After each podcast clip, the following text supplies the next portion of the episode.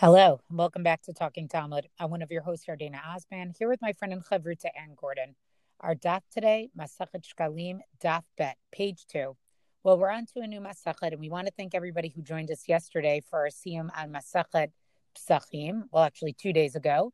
It really was a lovely siyum with some great words of Torah from some of our co-learners, a beautiful poem, a discussion about the relationship between sci-fi and demonology, and also, it was just great to see everybody that we have really gotten to know over this past year. And it's hard to believe that yet again we are embarking on another Masachet. Um, today, we're going to start with Masachet Shkalim, which actually is only 22 pages. So, as we mentioned at the Siyum, we will, God willing, be hosting another Siyum on mm-hmm. April 11th. So, people should already start thinking about what they want to share when we have that Siyum. Usually, we give ourselves about three weeks to announce a Siyum. So I guess for this one, we just have to do it at the start of the Masachet itself. Um, and uh, overall, we just, again, we are so grateful and pleased to continue to learn with everybody and uh, looking forward to see what we uncover together in Masachet Shkalim. Thanks, Yardena. I we want to talk a little bit, I think, about what makes Shkalim so different, right? Yes, because it so really gonna, is very different. Yeah, I'm going to go start with that. So Shkalim is really very different because it's actually a Masechet, it's a tractate of Yerushalmi. So, as many of you know, there really were two versions of the Talmud. There were the Amoraim, let's say, that were more Israel centric, and that's the Talmud uh, Yerushalmi. And then we have the Talmud Bavli, which, you know, came from Bavel, obviously. Um, and traditionally, the Daf Yomi cycle is learning the Talmud Bavli. Um, and, you know, maybe we'll do another time, we'll do an interesting share over a lot of the differences between the Talmud Bavli and the Talmud Yerushalmi, but the one Masechet uh, that is printed with the Talmud Bavli that's actually Yerushalmi is Masechet Shkalim. And so when you look in sort of the Vilna edition of the Talmud, of the Talmud Bavli, and again, that's also a whole other discussion, the history of the printing of the Talmud itself, they always included, uh, or very often would include this Masechet of Shkalim. And the question is why? Right? Why do we not have Yerushalmi anywhere else, um, but only for this particular Masachet? So if you look at um, the Seder of Moed, right, we know that there are six and six sort of overall sections of Mishnah, right? And we talked about that Brachot um, only has uh, Talmud Bavli just on, well, Brachot is from Zraim and only has Talmud Bavli on Brachot, not on any of the other Masechtot, although there is Yerushalmi on the other Masechtot. For Moed, there is something about all the other, there's Bavli and all the other Masechtot except for Shkalim. So it may be that one of the reasons why this was included in printings of the Talmud Bavli is this sort of rounded out the entire Seder. So you had every tractate, every Masechet of Seder Moed is covered, but you had to do that by including for Masechet, you know, for Masechet Shkalim from the Yerushalmi. The bigger question is, though, is that when Daf Yomi began, right? We know with Rav Meir Shapira, what why did he include Shkalim into the Daf Yomi cycle itself? Um, and in other words, you could have just skipped it because it's Yerushalmi and it's not Bavli. And so some people posit exactly what we said before that this was really just a way of sort of finishing up the entire uh, Seder of Moed itself. Um, and we see this also that even in the Seder of Kudshim, right, in the Daf Yomi cycle, there are two tractates that also have no Talmud Bavli, and that is for Kinim and Midos. And they're also included just the Mishnayos themselves um, on in this in the Daf Yomi cycle. So maybe here he, you know, Rev Shapira sort of stuck in uh, the Yerushalmi itself. Um, and you know, one of one idea that I saw suggested is, you know, why specifically Shkalim um, Midos and Kinim are sort of included as either Talmud Yerushalmi or as Mishnayos because we know there are other um, Masechtot of Mishnah, right? So in Nezikin, for example, we have the Masechet of Pirkei Avos, which many of you are familiar with, and also Edjot, and th- that actually doesn't have, it's not included in the Daf Yomi cycle, the Mishnah. It has no Bavli on it, but it also doesn't have, um, uh, it's even the Mishnah is not included in the Daf Yomi cycle. Um, so it may be that these particular, you know, uh, Shkalim and also the Mishnah of uh, Kinim and Midos actually have to do with the temple itself. And maybe there's something very nice about studying about the temple or about the Beit HaMikdash itself. Um, another thing that's interesting here is that the pagination of the Yerushalmi really varies um, from printed edition to printed edition. So some of the things that you're going to notice is first of all, there's no Tosfos and Rashi. There's going to be a totally different set of commentators. Um, if and I know many of our uh, co-learners like to use Sefaria. Um, you actually have to look. It will not be in the Talmud Bavli. The what we're going to be learning is in the Yerushalmi tab up top. So make sure so you can find it, but it doesn't go in the order. It's in a totally different section of Sefaria. Um, and you're really going to, you know, hear about many different Amoraim. But the pagination is very interesting. And actually, uh, one of the things when I was uh, prepping this is that, you know, in some printed editions, um, it's 22 pages, in some it's 13, in some it's 33. And that actually um, the um, Daf Yomi cycle was changed to be specifically a 20, you know, to follow the 22 uh, DAF version of Shkalim um, because that's the one that's in the Vilna edition of the Talmud and probably uh, the most commonly studied one. And so what that did was was that before many the cycle was using actually the 13 day one, and so it actually lengthened the Daf Yomi cycle from 2,702 days to 2,711 days. So that's just an interesting piece also about the history of Daf Yomi. Um, so that's really just some general things that I wanted to discuss about the fact that it's a Yerushalmi Masachet. Um, and again, I think you're going to see it has a much different style than the Bavli does. Um, I'm going to hand it over to you, Anne, to talk about actual some words of uh, introduction to the content of Masachet Shkalim itself. Well, I'm going to throw a new wrinkle into this whole mess of, you know, what is this Yerushalmi business doing here in the Bavli? I mean, in the Daf Yomi that follows the Bavli. But here we also have a Masechet, Shkalim, that really, in terms of content, belongs in the Seder of Mishnah, of Kodshim, or Kodashim, as, is more correct to say, I suppose. Um, meaning that is the section of Mishnah that deals with Korbanot and with everything pertaining to the Beit HaMikdash shkalim for all that it's in Seder Moed, which is usually considered to be about the holidays, right? As you know, we've been talking about Shabbat, Psachim, and we'll go on to do Yoma, Rosh Hashanah, and so on. Um, shkalim should be with the, the discussions of the temple. It's included here, at least the theory is that it's included here, perhaps because there really was, and we'll see this as soon as we get to the Mishnah and the Gemara on this first stuff. Um, there was a time set to to collect the shkalim. This is, um, I suppose, it's like the census, right? We knew that they took the census via the collection of a, of a machatzita shekel, of a half shekel, right? And then, of course, really what that is is kind of a tax to make sure that the upkeep of the Beit HaMikdash could happen, right? There a whole slew of things that needed to be funded for the Beit HaMikdash, and the temple doesn't have any, uh, what? It doesn't have like a marketing system. It doesn't have any product that it sells really right so it's it it takes in its funds uh, some as a collection from the whole population right? Um, among other things right? And then the question is of course what are all these things used for? And this is going to be some of what we're going to talk about right? The there are eight chapters here. We're, uh, embarking on eight chapters in our 22 pages. So some of the dapim are long but the ground we cover is kind of I, I would say we cover it kind of rapidly. Um, and just the one other thing I guess I wanted to say before we get into the actual text is that the machatzita shekel, right, this mitzvah of con- conveying to the Beit HaMikdash a half a shekel, which is the census, right? Again, it was the money that was used in the construction of the Mishkan, of the tabernacle. It's all found in Sefer Shemot, Perak Lamed, the 30th chapter of, of Exodus, right? And and that was, you know, it was necessary to get it all going. And then um, we know that when the Beit HaMikdash, the second Beit HaMikdash was built, they again started up the collection, and that is, discussion takes place in Sefer Nehemiah, meaning how how can you have funds? And I suppose the modern version is the is the joke of how there's always going to be, you know, there's always going to be an appeal, um, and but but it was necessary because otherwise again how would all these things be funded? So just a little bit of the overview on the chapters we're going to open up discussing discussing specifically the month of adar.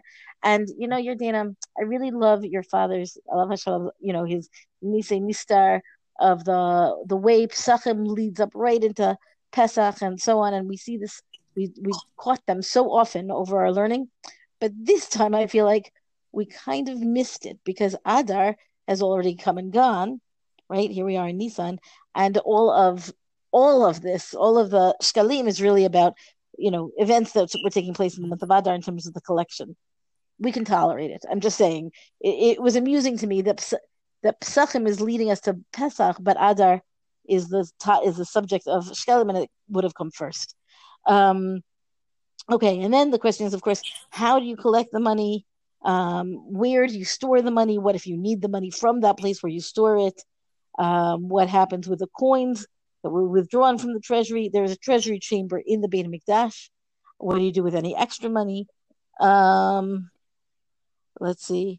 There's a certain amount of organi- organizing, which we're going to get to in chapter five, Parquet, in terms of what is used for what and who does what. Um, and then chapter six, we've got collection baskets, which I kind of love the idea of. Um, and there's a whole discussion of how that's organized. It's not so.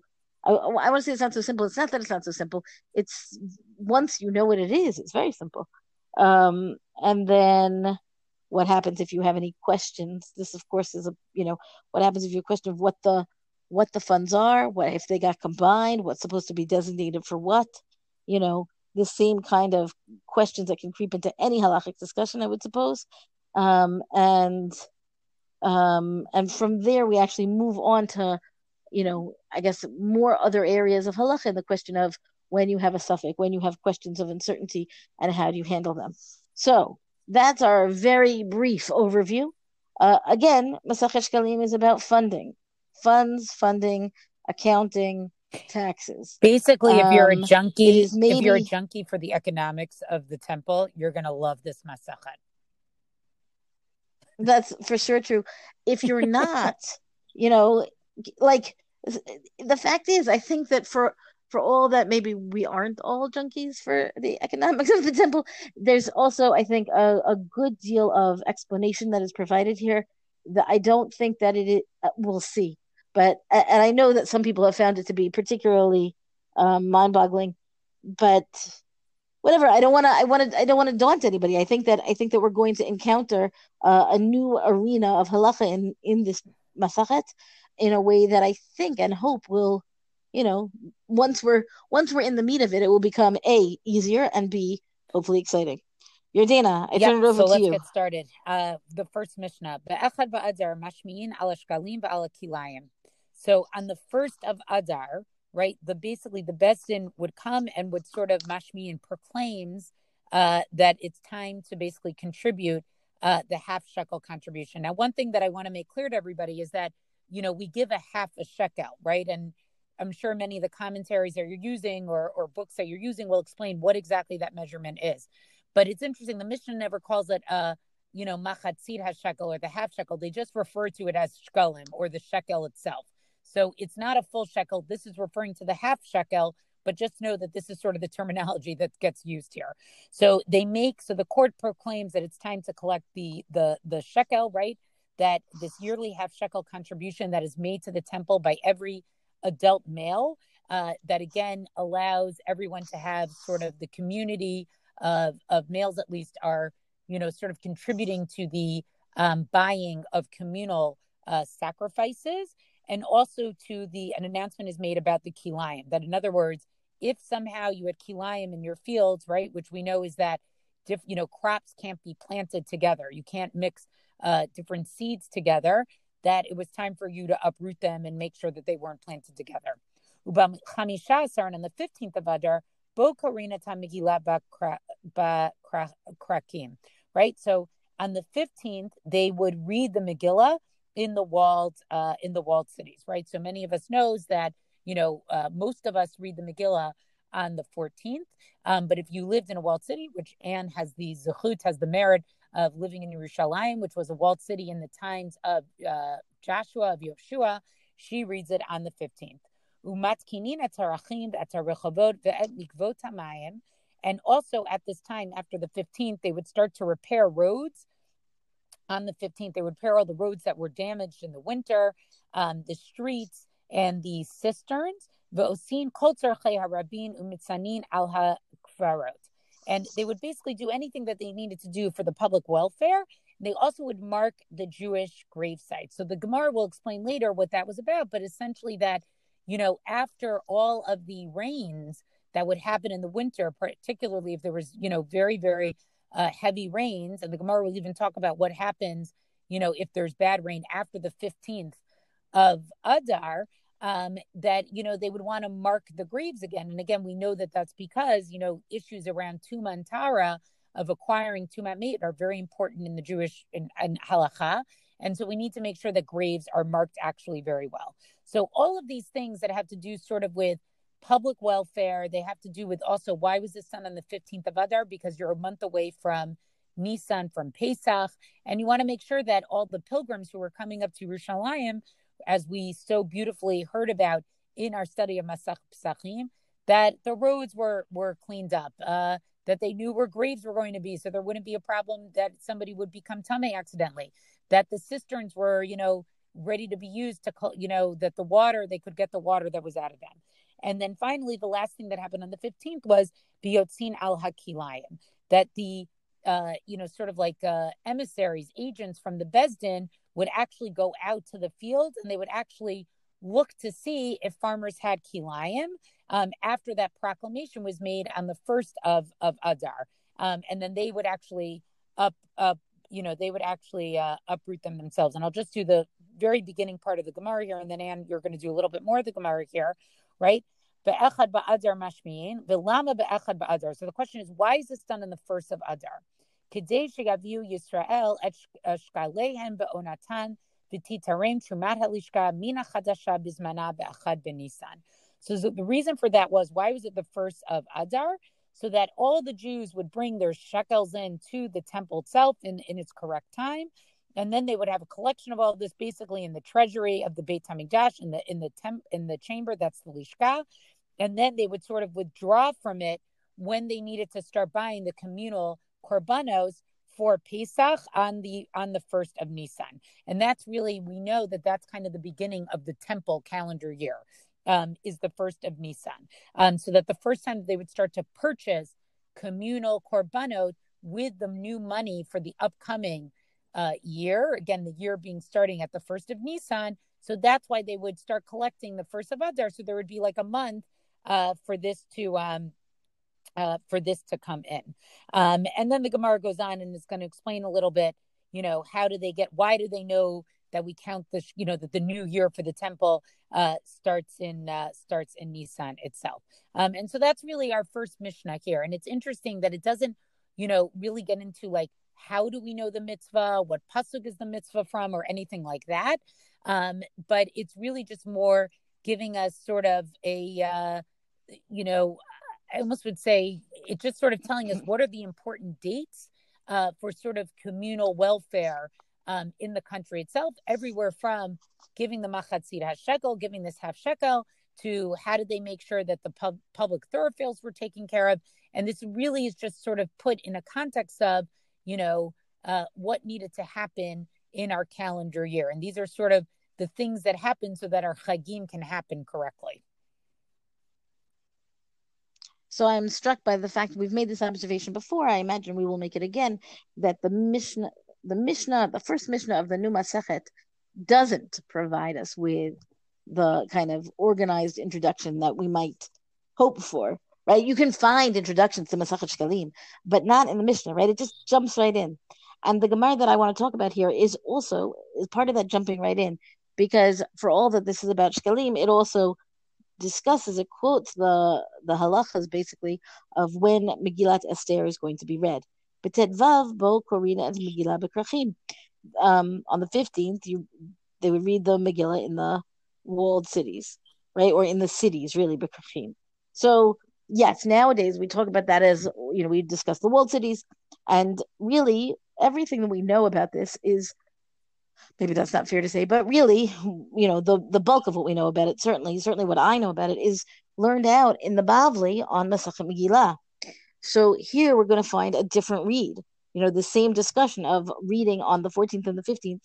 Uh, I should just mention we're going to get to this. Masachet Megillah is coming; it's not that far away.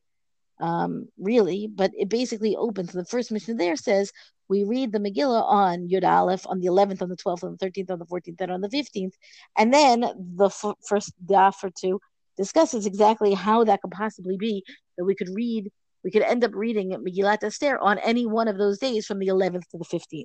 So here, but Tedvav Bokorina to Megillah Bakrachin, in the in the cities we should read on the, or the bishop says we they would read on the 15th. Lo Kain Amar Rabbi Chalbo. Rabbi Chalbo says, one second, how can that be? We know that Rabbi Chalbo said, quoting Rav Huna, uh, Rav Huna Rav B'Shem Rabbi Chia Rabba.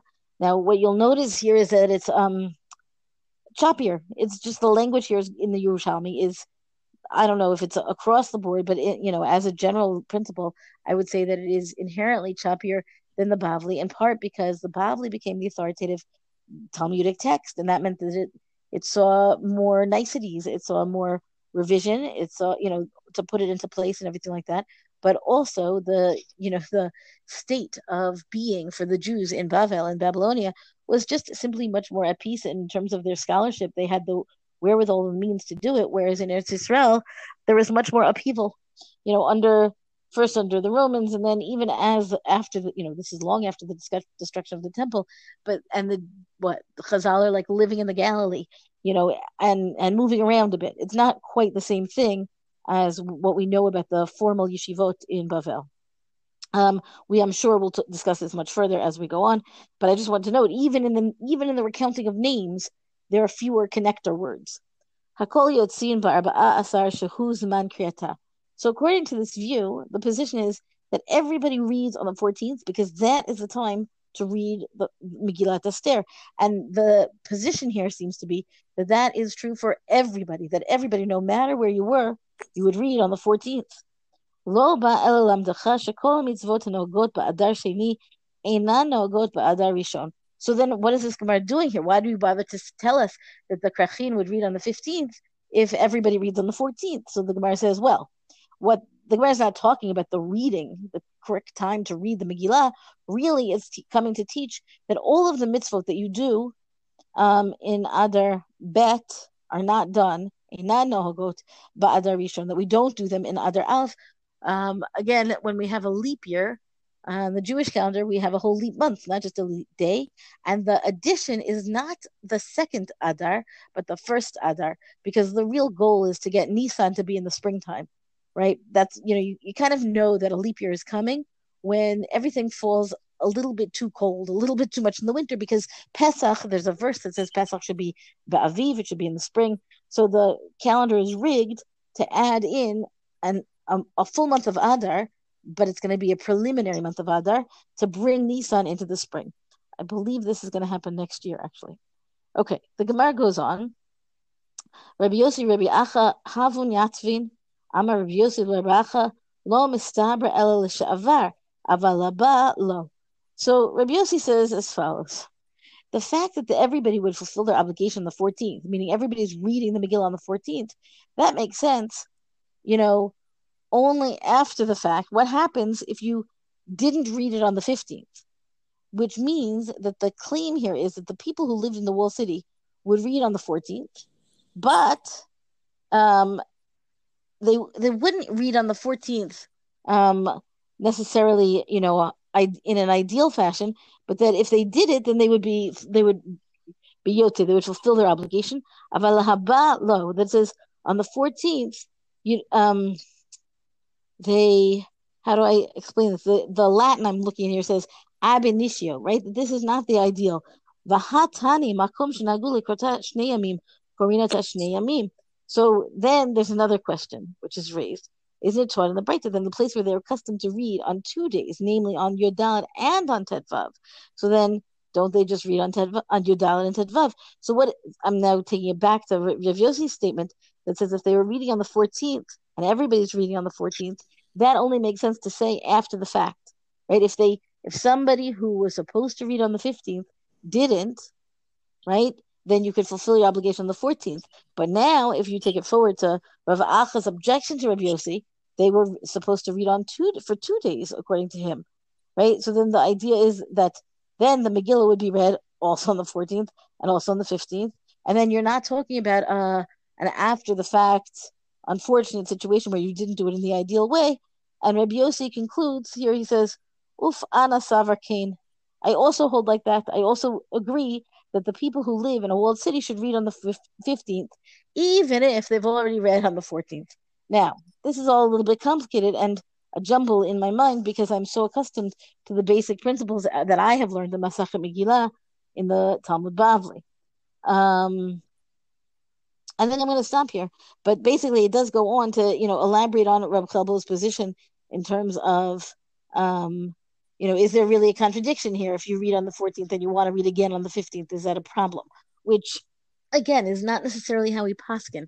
I think that we should draw the distinction here that um, when it comes to the familiar topics, I'm not sure that Masachet Shkalim is going to be um, a guide for halacha in terms of things like Megillah that we already know from exactly. Elsewhere. And I think what's interesting here is to see, you know, they know that Purim is on the 14th, but when you have it, it's, you know, this is really the only holiday where we sort of have. I'm not talking about Yom Tov Sheni, but sort of the inherent structure of the holiday itself is that it's celebrated differently based on location, and that's like almost not a very Jewish way to do things at all. We don't usually make separations amongst people that way.